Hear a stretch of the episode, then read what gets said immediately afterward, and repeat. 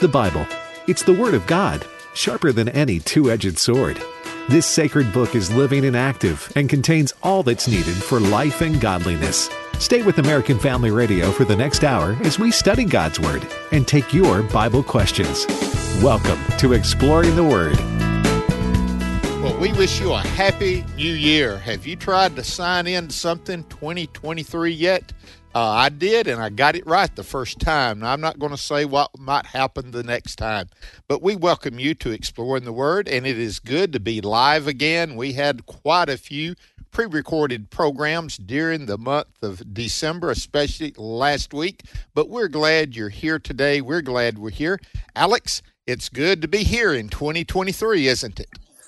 Well, it is good to be here. The Lord has given us another year and another day to study His Word here on Exploring the Word. It's a blessing, isn't it? It really is. And we're in John 18, and uh, we're going to ask and answer one of the most important questions that's ever been asked, and that is, what is truth? So we won't, uh, we'll get to that in a few moments. But Alex, uh, as I was listening to headline news today, I noticed over in Jerusalem there was some big news about archaeology. And uh, uh, once again, archaeology finally f- catches up with the Word of God. Is that would that be a fair well, statement? Amen.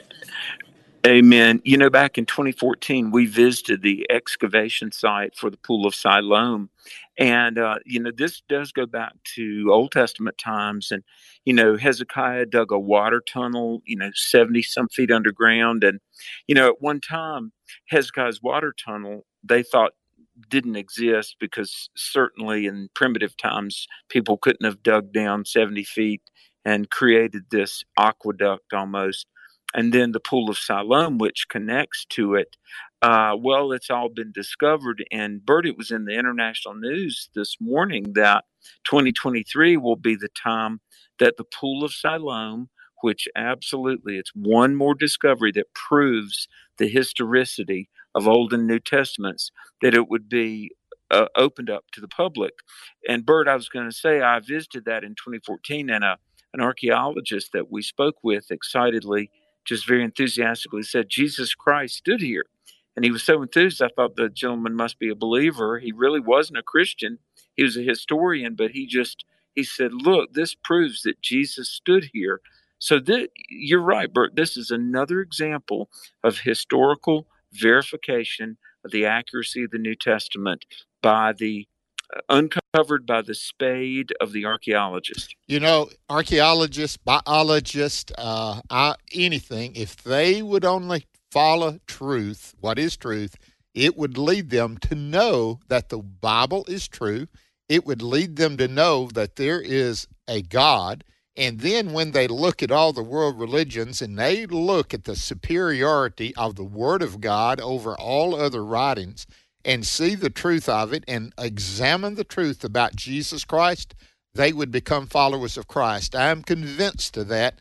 And so we believe this might lead to some of these historians, archaeologists, coming to Christ. We're praying for that as well. Well, Alex, again, I pre- we always want to say thanks to Jim Stanley for coming in, and I know he sat in for two days for me as I was out for Christmas vacation, and but you guys got into chapter 18, and it was the arrest of Jesus and him before Caiaphas, and now he's before Pilate. And uh, in Pilate, uh, in verse 33, entered the praetorium again, called Jesus, and said to him, Are you the king of the Jews? Jesus answered, Are you speaking for yourself on this, or did others tell you about this?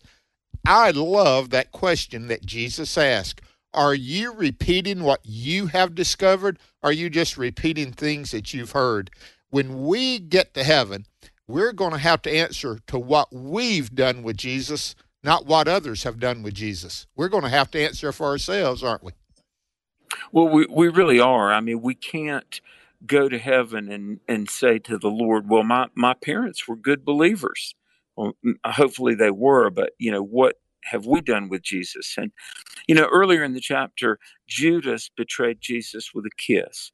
And then one of the soldiers hit Jesus in the face. I mean, you, you know, it's like religion has tried to shall we say, kiss Jesus and show lip service about he was a good man or something like that. And then the secular world, like those soldiers, hit him and just want to push him away.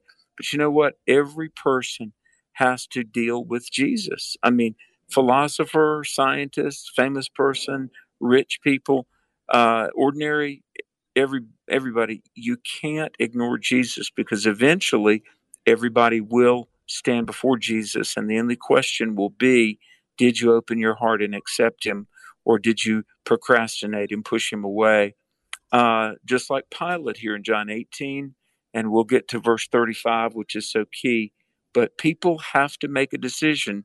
And in fact, everyone really does make a decision, don't they, Bert? They really do. Everyone is appointed unto man, wants to die, and then stand in judgment. And the whole judgment is what you have done with Jesus Christ. He is the way, the truth, and the life. No one can come to the Father except through him. There is no plan B. There is no alternate route. It is Christ and Christ alone by grace through faith alone. That is the only way. And then Pilate answered, verse 35, as you said, a very important verse. It says, Am I a Jew? Your own nation and the chief priest have delivered you to me. What have you done? Now, again, listen to this. The questions he asks, what he knows is the chief priest have done this. Now, what we're there's a big debate, and I want to start uh, asking it right now. The people that cry out, "Crucify, crucify him," some people say it's the same crowd that sang Hosanna, uh, you know, the Sabbath before, and now they're crying, Crucify him, crucify him. Alex, I'll just go ahead and say it. I believe it's a little bit different crowd because lay people were leading the crowd about Hosanna. When I say lay people, it wasn't the chief priest, it wasn't the scribes, it wasn't the elders, it was the ordinary Jewish citizen there praising God. Here, it is obvious. The chief priests, the scribes, the Pharisees, they're out in front dictating close to what the others are saying. So keep an eye on that. Uh, those of you who are listening and watch that. But Alex, this question is, uh, am I a Jew? And then what have you done? Now uh, that's uh, Pilate is is getting. Let me say this: he gets straight to the point at this point in time, and he is letting him know what what do you have to say? Uh, what have you done? What why have the chief priest of your own nation brought you before me? That is the question that he asked, isn't it? Well, it, it is. Uh, it is. And, you know, over and over, the innocence of Jesus is demonstrated because, you know, Jesus had said, Look, I was teaching, you know, for what crime am, am I being accused? Uh, you know what I taught. And, you know, as Pilate is going to say, I find no fault in him.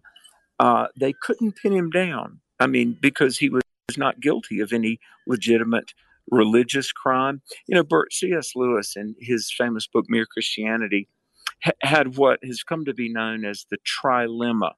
Now, if Jesus said he was God incarnate and that was a lie, he would be guilty of untruth. And if he was delusional and you know, uh, you know, mistaken about his own identity or even crazy, he would be a lunatic. But if he wasn't lying and he wasn't crazy and he was telling the truth, well, to call himself the Son of God that was the greatest act of honesty and truth that he could have possibly done. But you know, Bert, um, like you said, the ordinary people were crying, Hosanna, Hosanna, then crucify him. And the, the religious leaders were plotting to find some way, even though it was really um, an illegitimate trial, series of trials, and you know they couldn't execute a criminal, and Rome didn't want to, but it was almost like the Jewish people, you know, forced it. Here's the thing though the culpability it was on all of us. You know we, we don't we don't want to be anti-semitic and let all the blame rest on the jewish leaders. Um, there was blame on the roman uh, centurions and uh, pilate and herod and all of the people but jesus went to the cross for all of our sins and it's like composers and poets and writers have said it was my sins Alex McFarland, and all of us. It was our sins that nailed him to the tree, wasn't it? It really was. And and it is personal. And Alex and I are making it personal to you who are listening. Has there been a time in your life when you saw yourself hopeless in sin without Christ? No hope of having enough money, no hope of being good enough, no hope of doing the right things. You have to come as a sinner, repentant, turning away from your ways and say, God, I want to do it your way. I turn away from my sin. And I know you died on the cross. I know you rose again. And today I ask you to forgive me of my sin and become Lord of my life now and forever. You've got to make that. And I pray that you would. And if you need help doing that, there's a number that we partner with, and you can call them uh, that you can chat with Jesus. Uh, 800 uh, Know Jesus. You can know him and really come to know him as Lord and Savior. So I pray that you would ask Christ into your life. Alex, Jesus responds by saying, My kingdom is not of this world. Now, listen, that would throw most people off. When you talk about a kingdom, uh, if you've got a secular worldview, what are you gonna what are you gonna think? Well, with a secular worldview, uh, every king has a kingdom, and so where's your castle?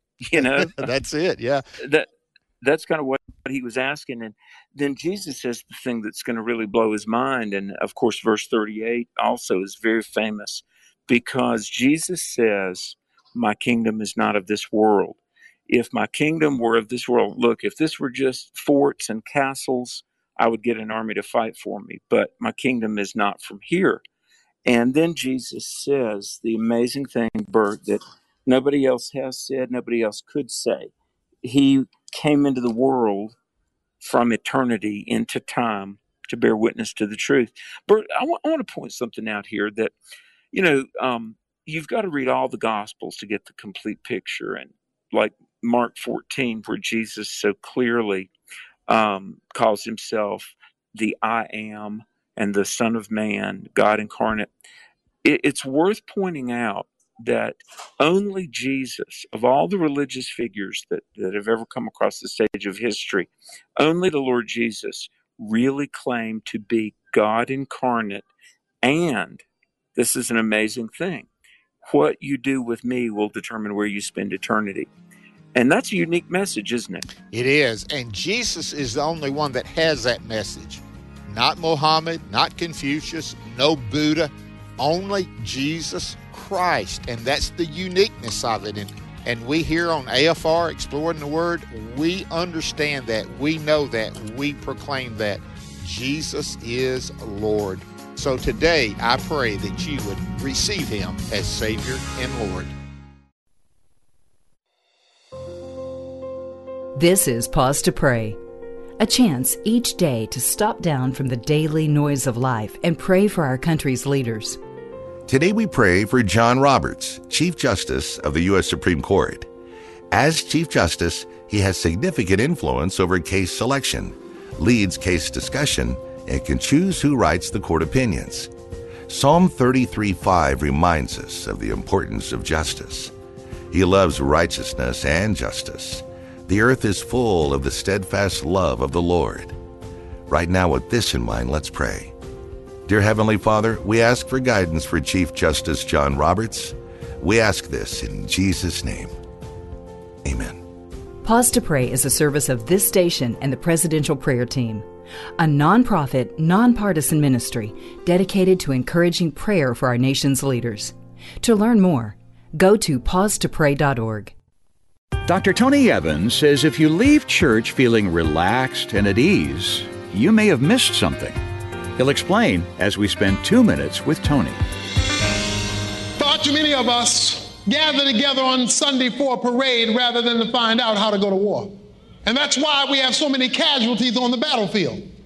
We have casualties on the battlefield because far too often Christians are not at war, they're simply visiting the parade. You say, well, how do you really know that we're in a war. That's easy. There are a lot of POWs out there. There are a lot of prisoners of war. People who have been caught in the crossfire of the angelic conflict. Like it or not, we have described that you're in a battle that you had nothing to do with starting, and yet you're right smack dab in the middle of it. Because it has to do with a battle that was erupted when there was a rebellion in the heavenlies. that got transferred down here to earth when Satan set up his command post from planet earth. And God came down to this command post, created a man who would usurp authority over him, the lesser overruling the greater. The battle has unfolded. Satan takes the lead. He takes the initiative. And that is why the scripture says that the whole world lies in the hands of the evil one. Handed over as men joined Satan in his rebellion against God. But when you came to Jesus Christ, you were born into another world. Uh, you were born again into the family of God, the kingdom of God, and now you are fighting on the other side. Learn more about the battle going on behind the scenes of your life Request a copy of Tony's best selling book, Warfare. You'll find the real life help you've been looking for. Visit tonyevans.org for details. Then join us next time for Two Minutes with Tony. You will seek me and find me when you seek me with all your heart. Jeremiah 29 13. American Family Radio. Welcome back to Exploring the Word on American Family Radio.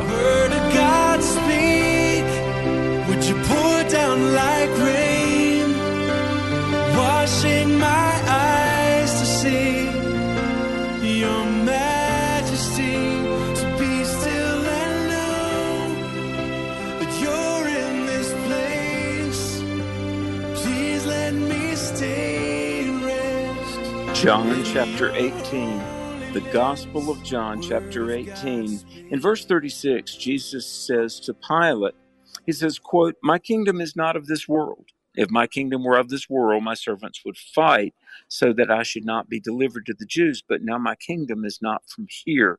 And this is just amazing. Jesus goes on and he says to Pilate, He says, Yes, I'm a king. You've said rightly. And for this cause was I born, and for this cause I came into the world, that I would bear witness to the truth. Everyone who is of the truth hears my voice. Well, we hope that you are of the truth. And by that, we mean we hope that there's been a time when you asked Jesus to come into your heart. We're going to continue in John 18. But, Bert, I've got to ask you a question. Are you ready for I'm ready. Question? Question number one. Yes. Okay. What does um, LaGuardia Airport in New York, Spearfish, South Dakota, uh, Dallas, Fort Worth, Miami, and LAX, do you know what all those airports have in common? well, I'll say this Alex McFarland has been there. I know that. But is there more? Well, over the life of our show, some, you know, decade plus, about four or five times I have literally done exploring the word sitting in an airport, sitting on the floor with all my gear spread out. And, you know, we've done it about four or five times in a decade. This happens to be one of those days, and Angie and I are on the road traveling, and we're in Dallas, Texas. Oh, man. And, um, uh, you know, all this snow has got us delayed. I thought I would be home, but it's all right. And there's people around getting to hear about John chapter 18. Amen. Well, Alex, you know, this is our first broadcast of 2023. And we found out you called and said, Man, I'm traveling. What do we need to do? And uh, I went to our, our guys that tell us what we need to do, the, the guys that make us come across the airways, and they said, We need Alex on today. And so I'm glad you are at a place where we can hear you, and even the background noise. Uh, it's kind of like preaching, now, Alex. I, you know, I've preached for over.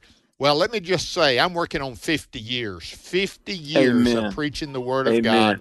And I want to just tell you, I'd rather preach in a church where I hear some babies and children because they're there than in a church that's just quiet as it can be. So I want to just tell you, I'm enjoying that background noise, brother. I just Well, tell you God that right bless now. you. God bless you. Well, you know those that that know us, they know we've got gear that we can take around and portable gear, and um, you know, um, I'm an evangelist, and exploring the Word is the kind of the the centerpiece of our ministry. But I travel and preach, and uh, you know, the time once I was in New York City, coming out of LaGuardia Airport, and uh, did the radio show from LaGuardia, and I thought, I wonder if many gospel presentations have taken place here at LaGuardia. But Amen. anyway, today we're in John 18. And Bert, I, w- I want to talk about a couple of things for a minute in, in John 18. And you and I have taught on this before, but the word truth, Oh, T R U T H, it's a Greek word. It's uh, aletheia, if I'm pronouncing that correctly. Yep. But truth is, this is how scholars define it that which corresponds to reality. In other words, truth is the way things really are. Well, Alex, let me ask you this. If that's the case, would truth be truth anywhere, in all circumstances, and at any time? Truth is truth anywhere, under all circumstances, at all times. Is that fair?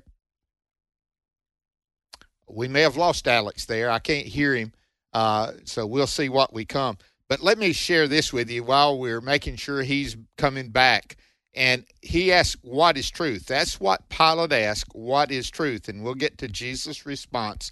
But anyway, what is truth? I wrote down Pilate was woke before wokeness ever came about. Because today, when we look at truth, they're asking, What is truth? Your truth, my truth. We hear that all the time. Alex, are you there now? Okay, we're still waiting on him. But what they'll say is, What is your truth? And uh, so, your truth, listen, it is truth no matter when, where, that which was corresponds with reality.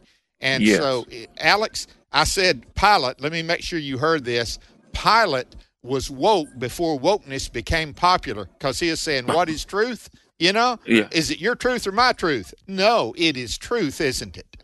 It, amen. Amen. Amen. You know, woke might be a comparatively new word, but that uh, attitude that I can shape truth to suit myself, that's been around a long time, It's hasn't been around a long time, and so let let's take time out here because we want to make sure those who are listening that they get this because in a lot of churches today uh, we're hearing people talk to us and they say, "Man, we don't hear the Word of God uh, preached and proclaimed the way it's done on exploring the Word." Y'all, y'all guys do it in a systematic way. You do it expositorily, and all we hear is jumping here and there in truth. Listen, truth corresponds with reality, and Jesus is truth. He does correspond with reality. Matter of fact, Alex, I would go as far as say Jesus is the real reality. You know, everything else, Yeah. Oh, yeah. everything else comes short, does it not? Exactly. Sometimes scholars use the term prime reality, P R I M E. Yes, Jesus is the real reality. And let me say that we've often quoted A.W. Tozer, who, you know, famously, Tozer, he said, a Christian is an oddity to this world. He lifts himself up by bowing himself down, he, he lives by dying. You know, I want to say the deadest you'll ever be is running away from Jesus. The most alive you'll ever be is putting yourselves in the arms of Jesus. And Bert, that, that's why, you know, there was a man, he was president of Yale University many years ago, William Lyon Phelps. And he said, as much as people need a college education, even more they need a Bible education. Amen. And look, you could have a PhD all over the wall and all of the accolades of the world and academia, but if you reject God and Jesus Christ, you're you're a fool, the Bible says. Truth and wisdom and life is acknowledging Christ and building your beliefs and your whole life on him. Well, we were talking earlier about the archaeology discovery of the Pool of Siloam. And so we've heard this over and over again. Not long too many years ago, they found the documents and coinage and different things with King David named. They they thought, well, that was made up. No, it was a reality. The whole idea is reality of, of the Bible. It is his story. And so when Pilate says, What is truth? And when he had said this, he went out again to the Jews and said to them, I find no fault in him at all. I find nothing prosecutable. I find nothing. What you've told me that he had done, I find no fault in. Uh, and so, Alex, this this Pilate is going to be the ultimate politician. even though when he knows what to do, he does not do it, but he tries to put the blame on others. Now, let me ask you this. We know the rest of the story about Pilate. He's going to he's going to beat him in chapter 19. He's going to and he's trying to get this off of his decision. But the Jews, the high priest, they come back and put it in his the ball in his court for him to decide. Uh, even though Judas Iscariot, even though Pilate was carrying out something that God knew would happen, and through that we would have forgiveness of sin through the crucifixion, resurrection of Christ, they're still accountable, aren't they? They're still accountable for their choices. Absolutely, absolutely, and you know, um, there there's so much going on here. Um, there's the free will of man, and yet there's the sovereignty of God. And uh, Bert, somebody asked um, D.L. Moody one time, "How do you reconcile the uh, the free will of man and the sovereignty of God?" And Moody said, "Well, you don't have to reconcile friends. You know, they work together." Um, Bert, I don't claim to understand it all, but I know this: uh, God was fully in control.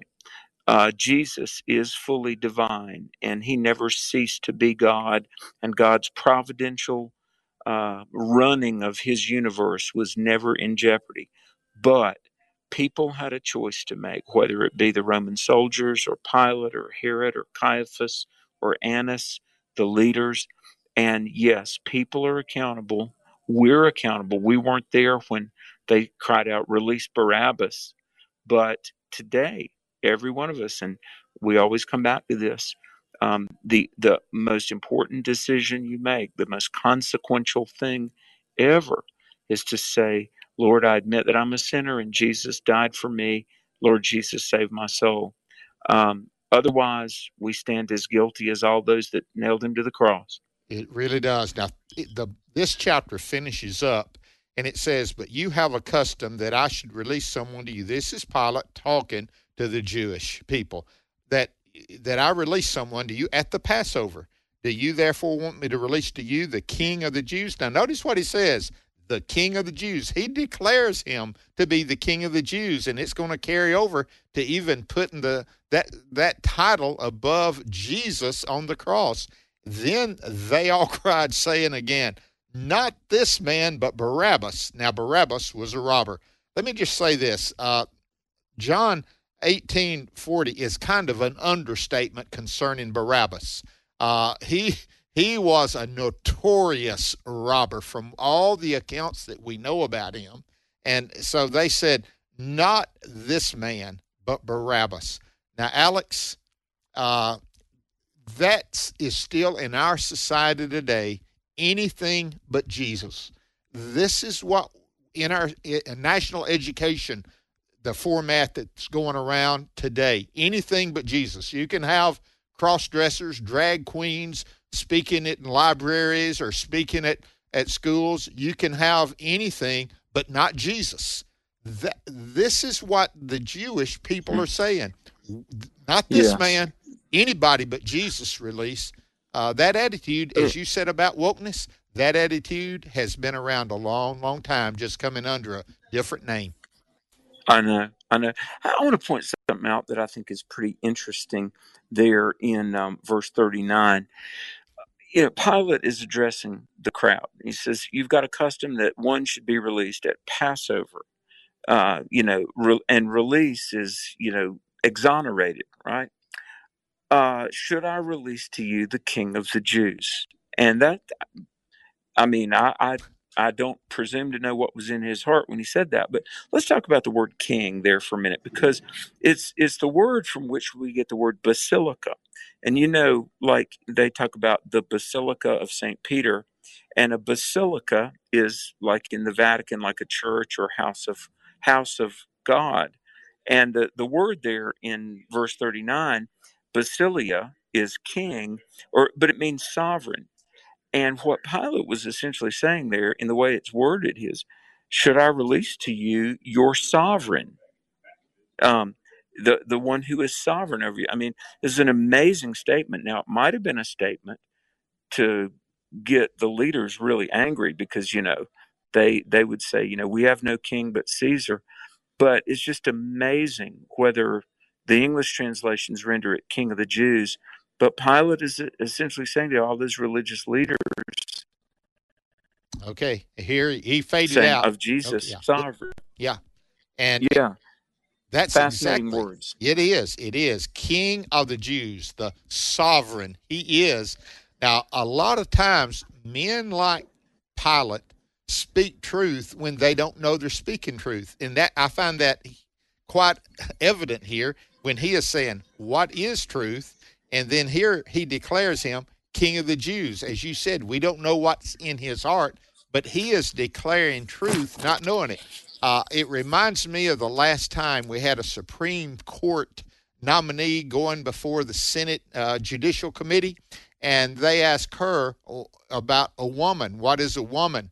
And she said, I'm not a biologist. She answered her question by saying it's a biological question. It's not Amen. a psychological question. Uh, she answered. I would have jumped on that. Uh, first time I heard that, I said, "Man, I wish I was in that Senate." I would say, "You have answered the question. Thank you. That it is a biological issue." And here, yes. uh, Judas, uh, excuse me, Pilate, Pilate is is saying he is King of the Jews, and he is asking, "Are you truly King of the Jews?" and, and his declaration is true.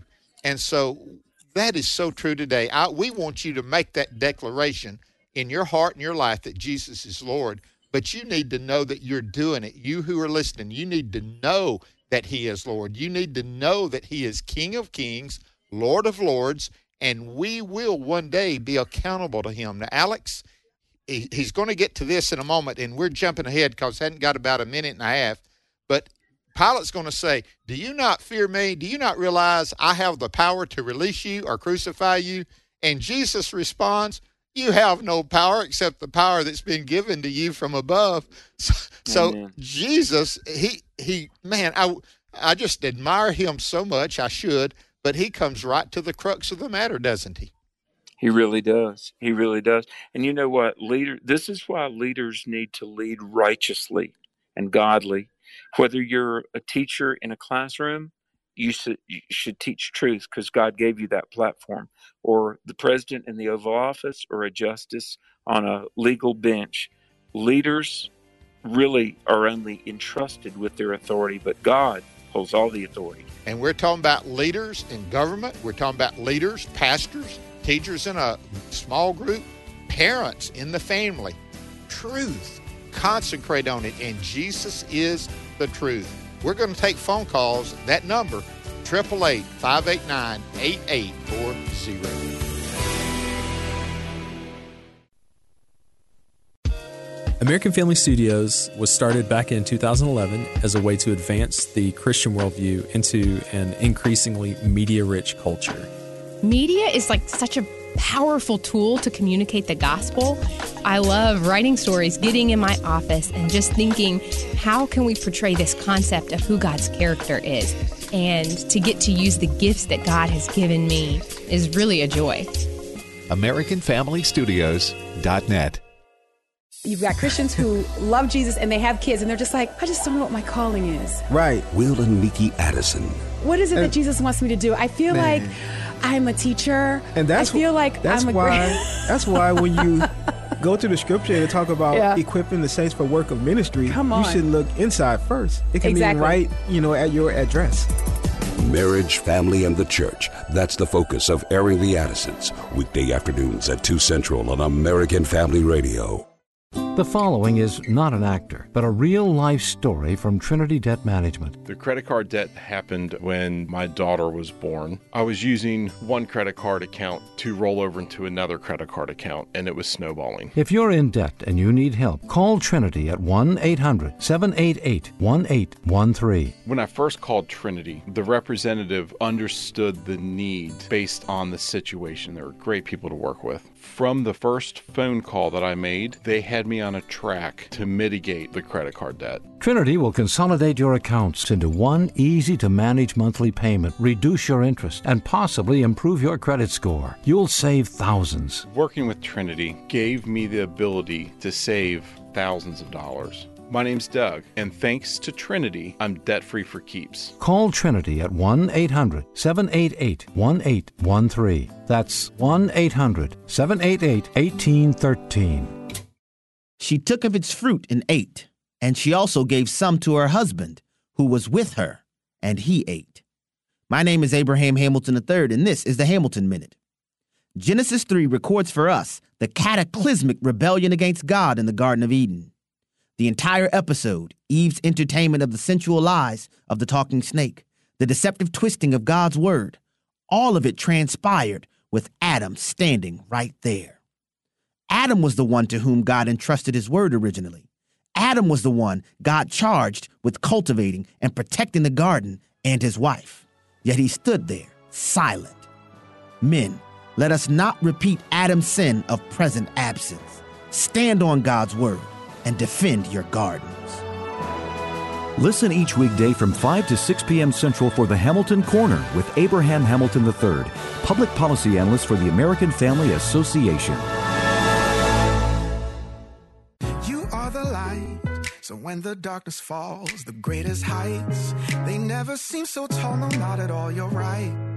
It's my roots that you're growing, don't wanna miss what you're showing. Ain't no doubt about you. Everywhere that I go, you keep showing up, Lord. You make me wanna shout it. Amen. We want to wait till that comes in. And Alex, thank your wife for putting that and suggesting that for bumper music. Isn't that a great song? It is. I love it when it cuts in like that. That is awesome. And we are taking phone calls. We got one up, but that means we got several lines open. And that number, 888 589 8840. 888 589 8840. Uh, we've got the first caller of the year. Who will be the second caller?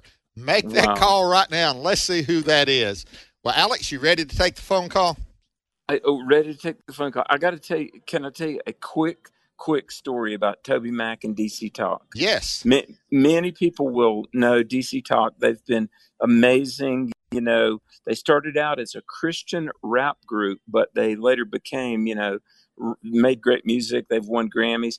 Uh, 1989, Angie and I were brand new, married, newlyweds, went up to Liberty University and uh, to see the campus. And I was going to enroll in seminary. Well, I mean, there was a blizzard.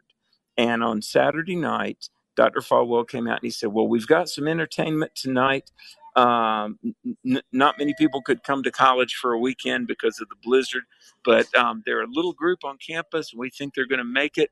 So w- our entertainment tonight is DC Talk. TobyMac, and there were like 11 of us in an auditorium. Oh, and we heard DC Talk. Anyway, but Amen. hey, great they story. made it. They did. I would say so. Hey, we're going to Nebraska to Jerry. Jerry, where at in Nebraska are you? Hey, I'm up in Valentine, Nebraska. That's what Thanks I talking to figured. Bert and Alex. Yeah. How much snow you have, Jerry? Well, we had two feet of snow a while back, and we're getting two more feet right now. All I got to say is thank you for the South. Okay, but yes, go ahead. Uh, yeah. yes. Go ahead with your question, Jerry. Your first caller in Yeah. 2023. You need to put that in your journal. Okay. Hey, you made a comment about uh, the uh, Pontius Pilate and, and Jesus. Um, I'm not a smart enough guy to come up with stuff of my own, but I read uh, Jonathan Cahn in his uh, Book of Mysteries. He points out that, you know, in the uh, Jewish tradition, there was the scapegoat, the two goats that the priest had to choose one and send one loose to bear the sins of the people. So that was what what happened during, uh, you know, Jewish Passover. So when uh, Pontius Pilate had to choose between two people and in essence lay his hands on them, he got to choose between Bar Abbas. Now, if you know Judaism, Bar B A R means son of, and Abba means father. So Barabbas, that we call him, he was really the son of the father, and Jesus was the father's son. Essentially, they were two identical scapegoats, and Pontius Pilate had to choose one to bear the sins of the nation. Jerry, thank That's you all. for that. Listen, brother, that is awesome. The scapegoats. You haven't studied that in the Bible, uh, Old Testament. You need to. And Alex, that was a great. The son of and the God of. You know that is neat. Amen. That, uh, what a great first call of the year. You know, back in uh, Leviticus 16, the scapegoat was used in a in ceremonies. And they would put their hands on it and then send it off into the wilderness. And um, you know, you see some symbolism uh, in that Jesus was crucified outside the city wall. Our sins were put on him, just like in Leviticus 16. The the the guilt of the people was symbolically put on the scapegoat, but my goodness, what a great call and very informative. And thank you for pointing these things out. Thank you, Jerry, very much. Let's go to Arkansas. Joe, are you there? I'm here, yes. Welcome. And my question is this. Yeah, thank you. Thank you. Thank you very much. Happy New Year. And uh, my question is this uh, When Mary and Joseph took Jesus and fled into Egypt with him to get him away from Herod, who was wanting to kill him, uh, what's known about where they went to in Egypt and what Jesus' life was like when he was a very young child in Egypt? What's known about that period of his life? Okay, thank you, Joe. Well, we know he was very young uh, before he went, maybe a year uh, when Joseph got that because the wise men had to make their trek all the way to Bethlehem and then they left out. Now, how long, Alex, do you remember how long it was that the king lived that was dangerous, and when he had died, Joseph got a, a dream to come back. Do you remember? Wasn't that? it? W- wasn't it about two years? I thought it was. It, I'm trying to remember my my history on that. I think it was in those two to three years. Yeah, um, because see, history tells us that Herod died in 4 BC. So um, the uh, census under Quirinius, governor of Syria, occurred around 6 to 5 BC. And uh, Matthew tells us, you know, that, um, you know, an angel of the Lord told Joseph, Go and stay in Egypt till I tell you. So it was approximately a year and a half to two years at, at most. Yeah. And far as his life, then, uh, we only know what it says. He grew in favor with God and man. He did that before 12, he did that after 12, and Jesus was growing. Again, the mystery that Alex talked about a few minutes ago about man's responsibility and free will and God's sovereignty and working together, Jesus being God and man, him growing uh, in knowledge of God, uh, that's some mystery too. And don't let the mystery draw you out. Let it draw you in. It has drawn me in, Alex, to have these questions yeah. that intrigue me and, and, say, wow, this is the God that we serve. So uh, thank you so much, Joe, for that good question. Let's go to Louisiana and talk to Vivian. Welcome, Vivian. Okay, thank you for answering my call. Uh, I, I wrote a song called Gone in the Twinkling of an Eye. It depicts the rapture of the church. And I keep hearing from different programs that God is coming back, but in the Bible doesn't doesn't it say that God is coming back for a glorious church? And if He is, what do you think He meant when He said glorious church, without spot or wrinkle? Amen.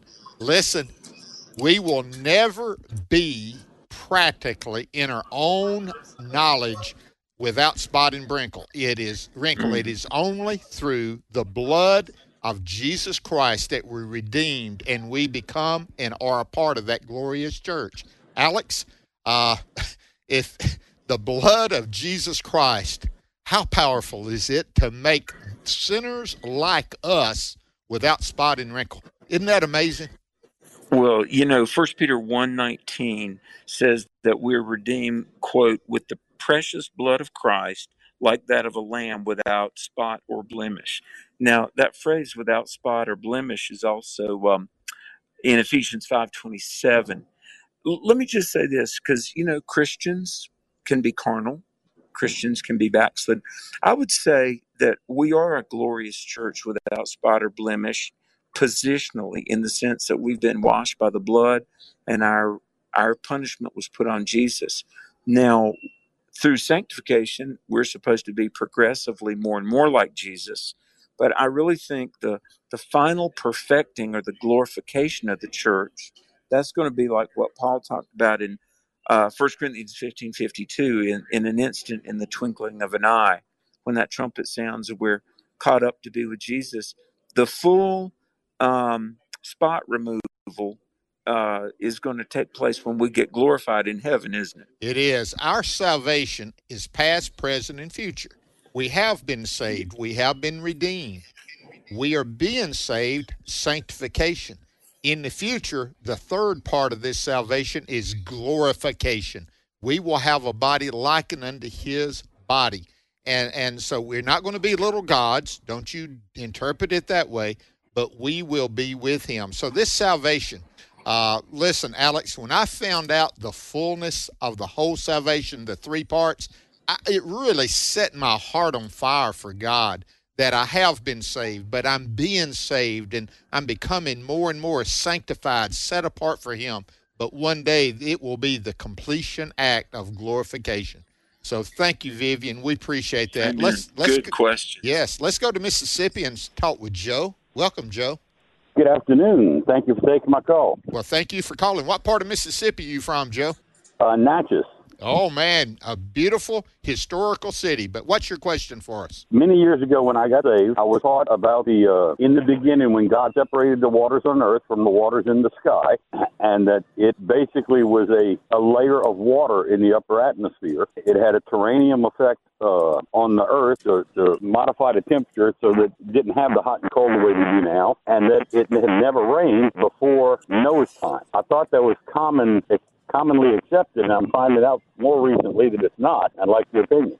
Okay, Joe. Thank you, Alex.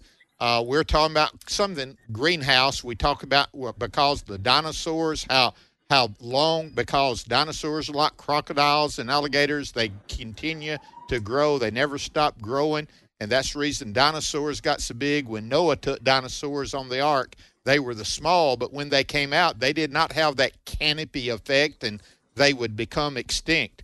But uh, it has, they got a lot of different opinions. But when you read the Old Testament about creation and the flood and what took place, that description about not raining beforehand, because that's exactly a script, exactly from Scripture, isn't it? Yes, and um, do you know one of the best books on this? There was a man named John Whitcomb, uh, W H I T C O M B, and he wrote a book years ago called The Early Earth and uh, I would say that's a good book to read on this. But in in the book of Genesis, in, in you know Genesis one and two, and it talks about um, the word firmament or expanse. And nine times in the first chapter of Genesis, you read about this expanse.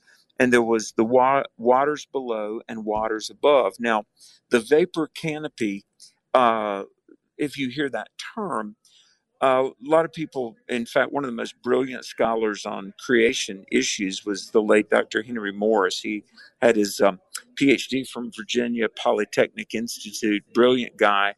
And I would encourage you another book, and I and I only recommend books that I that I've read myself.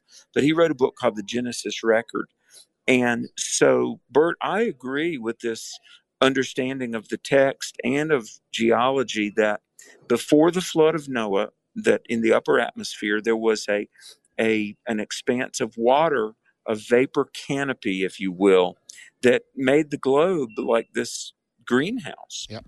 And you know, they've found fossils of like dragonflies with three foot wingspans. And for one thing, that vapor canopy, probably a mile thick in the upper atmosphere, it would have filtered out uh, ultraviolet rays. Um, it would have accounted for some of the long ages of people and animals. And so prior to the flood, um, it would have been this very humid. Um, Bert, I think about it. Every time you, you and I go down to Nashville to the National Religious Broadcasters, and we're in that big facility with all those plants and all, you know, Yeah. down there. Yeah. It's kind of like that, isn't it? It really is. That's a beautiful example, Alex. Let me show you this. Uh, you they've taught the continental drift. Honestly, if it were drift, you would not have all the jaggedness in the mountain ranges that you have at the bottom of the ocean. If it was just a little drift alone, it would be a smooth bottom. But it happened drastically. That's where the, the water from the deep came up, and you had the separation of the continents going different ways. And so, uh, Joe, great question, and it was good that you would ask that today. That's a great and important question. Man, today is a day for Joes. This is the third Joe that we've talked to today from Louisiana. Welcome, Joe. Yes, sir. Uh, guys, I want to thank you for your program. I've been listening for many years. Uh, I was saved at an early age in a Southern Baptist church, been there for over 40 years. And my question is about modern day prophets today. Have you met any or ever talked to any? Let me say, prophets today have the Word of God and they're able I, I, would say this alex they're able to look at the word of god in a prophetic way and the one that comes to me he's going to be of the lord that i knew and listened to jack van impe did you ever uh, mm. hear or know it was hard not to call him a prophet he was a bible teacher but he would go straight to the word of god with prophecy concerning what god would do uh, and and i want to tell you it was intriguing and good wasn't it well, it really was, and you know this is worth talking about because let me let me just say, uh, the word prophecy can mean several things, like Jeremiah or Daniel or Isaiah, that under the inspiration of the Holy Spirit they predicted the future. And the Old Testament prophets, if you want to really read prophets, read Amos, and you know read uh, the the Old Testament writers that spelled out world history in advance. But then there's to prophesy can be to forthtell what God's word says. But Bert, I'm going to name some prophets of our of our own time, Pro- prophetic in the sense of discernment, and they could see around the corner before we got there. One was my friend, the late Chuck Colson. Uh, somebody else, real Jack Van Impe, Don Wildman. And I remember in the 80s, my mother watched Don Wildman on television and you know what they said? They said, if we don't turn to Christ, our nation will suffer greatly. And that's been true. Yes, Brent, uh, Joe, what you have, excuse me, Joe, you have those that forthtell and foretell. Prophets did both. And those that are prophetic about a voice, they can have vision of what God's about to do and going to do, but it will never contradict the Word of God.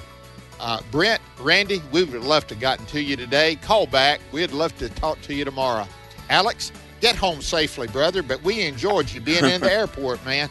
Thank you, Bert. And thanks for listening to Exploring the Word, everybody. Happy New Year. Let's live this year for Jesus. Amen. We'll see you tomorrow. Amen. On Exploring 20, the Word. 2023. Thank you for listening.